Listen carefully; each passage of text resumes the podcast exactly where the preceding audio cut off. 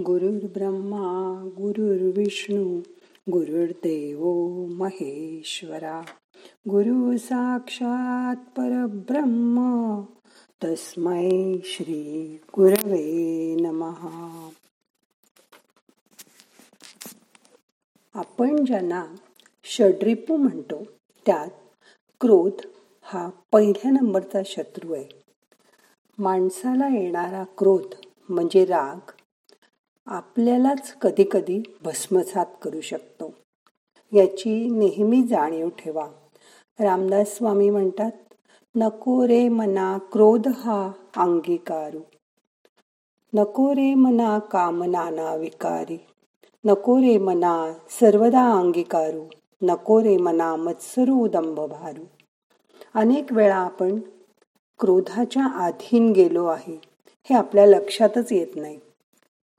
ध्यानाला आता रोज सुरुवात केल्यानंतर आपल्याला आधी जाणवतं की आता मला राग येतोय. वास्तविक हा राग पूर्वीपासूनच येत असतो परंतु आता आपल्याला त्याची जाणीव व्हायला लागली आणि तो टाळायला हवा हे कळायला लागलं. रागाच्या भरात आपण अनेक वेळा नको ते बोलून किंवा करून बसतो आणि नंतर त्याचा आपल्याला खेद वाटतो पश्चाताप करण्याची पाळी येते. आमच्या शेजारी मनोहर मामा राहायचे. खूप कष्टाने त्यांनी आपलं शिक्षण पूर्ण केलं होतं. अतिशय कष्ट त्यांनी सोसले होते. दूध घालणं पेपर वाटणं अशी कामं करून शिक्षण घेतलं होतं. ते कमवत गेले आणि शिकत गेले.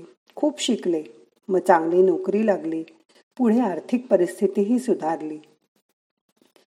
जेव्हा त्यांच्या मुलाने बाबा मला आता कॉलेजला जायला स्कूटर घेऊन द्या ना असा लकडा लावला तेव्हा ते आधी म्हणले बघू रिझल्ट लागल्यावर बघू. तोही हुशार होता छान मार्क मिळाले. बाबा आता घ्या ना मला स्कूटर असा हट्टही त्यांनी धरला. तेव्हा मात्र ते रागवले बिथरले. त्यांना राग अनावर झाला आणि त्याने मुलाच्या एक मुस्कटात ठेवून दिली. आणि म्हणाले आम्ही नाही का सायकलवरून कॉलेजला जाऊन शिक्षण घेतलं? तुलाच कसली मस्ती आली आहे मुलगा बिचारा खाली मान घालून ऐकत होता आणि रडवेला झाला होता. मार खाऊन निमूट कॉलेजला निघून गेला. दहा मिनिटं झाल्यावर मनोहर शांत झाले आणि अस्वस्थही झाले. करता सवडता मुलगा माझ्यावर रागवेल का?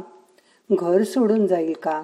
अशा एक ना दोन अनेक काळजा मनात करत बसले तो घरी येईपर्यंत त्यांचं मन सैर बैर झालं होतं. सुदैवाने मुलगा शहाणा होता.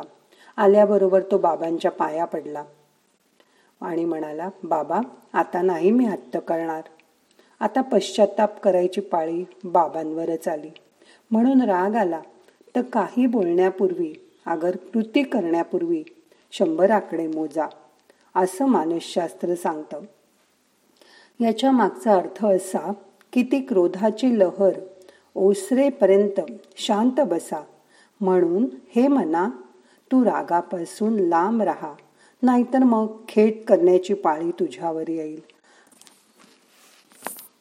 राग हा कधी येतो आणि कधी जातो? जगात सगळ्यात जास्त माणसं दुरावली जातात ती रागामुळे. एखादी गोष्ट मनासारखी झाली नाही की राग येतो. येणारच राग असं आपण म्हणतो. आणि बरेचदा ते गृहित धरलं जातं. पण राग येण्याचं खरंच काही कारण असतं का? राग कोणावर येतो?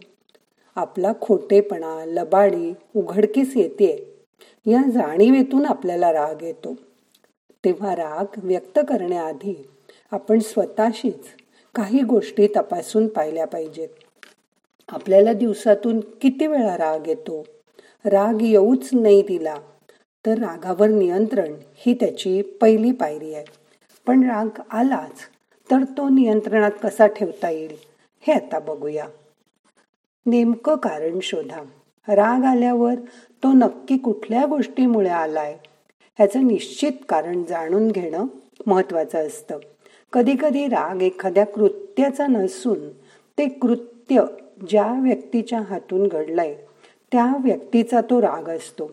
असं असेल तर ती व्यक्ती जेव्हा जेव्हा तुमच्यासमोर येईल तेव्हा तेव्हा तिने काही केलं असेल किंवा नसेल सुद्धा तरी तुम्हाला राग येतो. इथे महत्वाचं ठरेल त्या व्यक्तीबरोबर सुसंवाद साधून. रागाचं कारणच समूळ नष्ट होईल का हे पाहणं. काही पूर्वग्रह दुराग्रह असतील तर ते दूर करण्याचा प्रयत्न करून पाहणं हे महत्वाचं ठरतं. स्वतःला जाग त्या जागी ठेवा.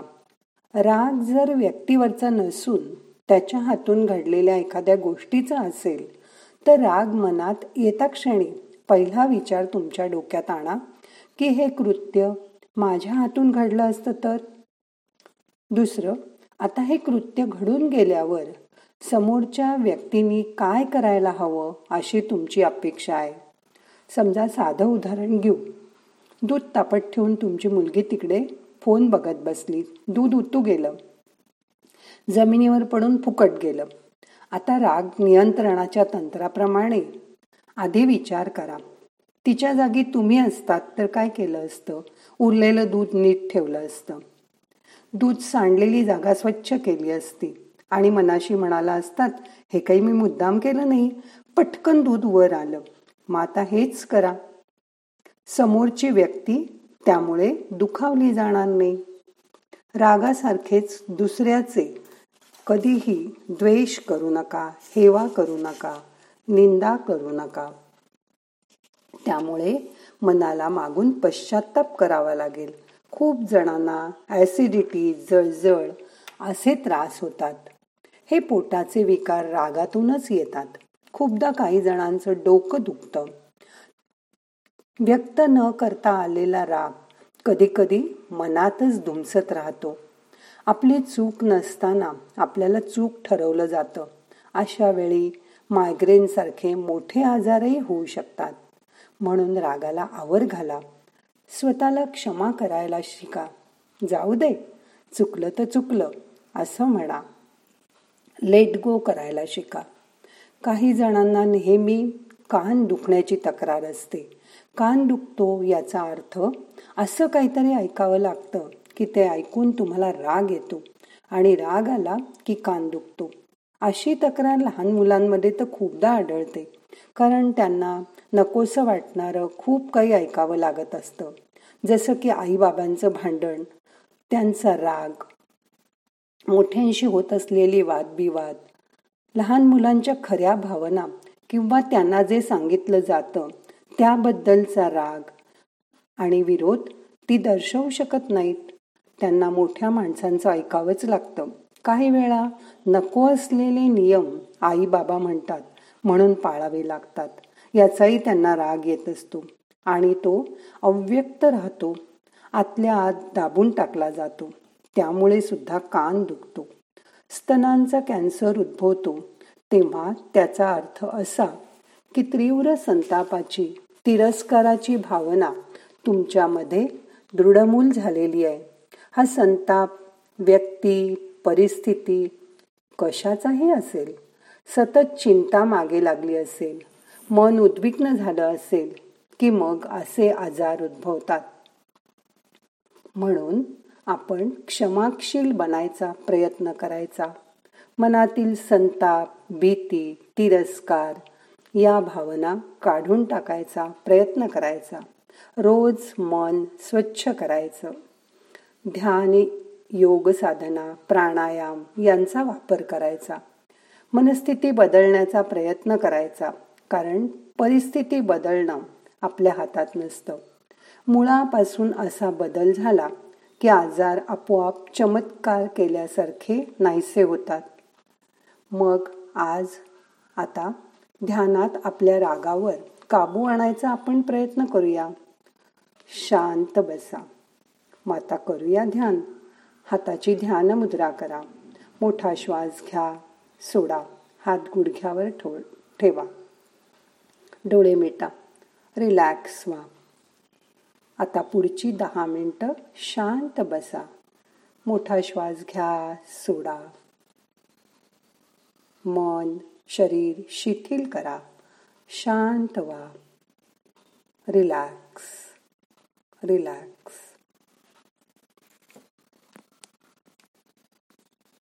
नाहम करता हरिक करता हरिक करता हि केवलम.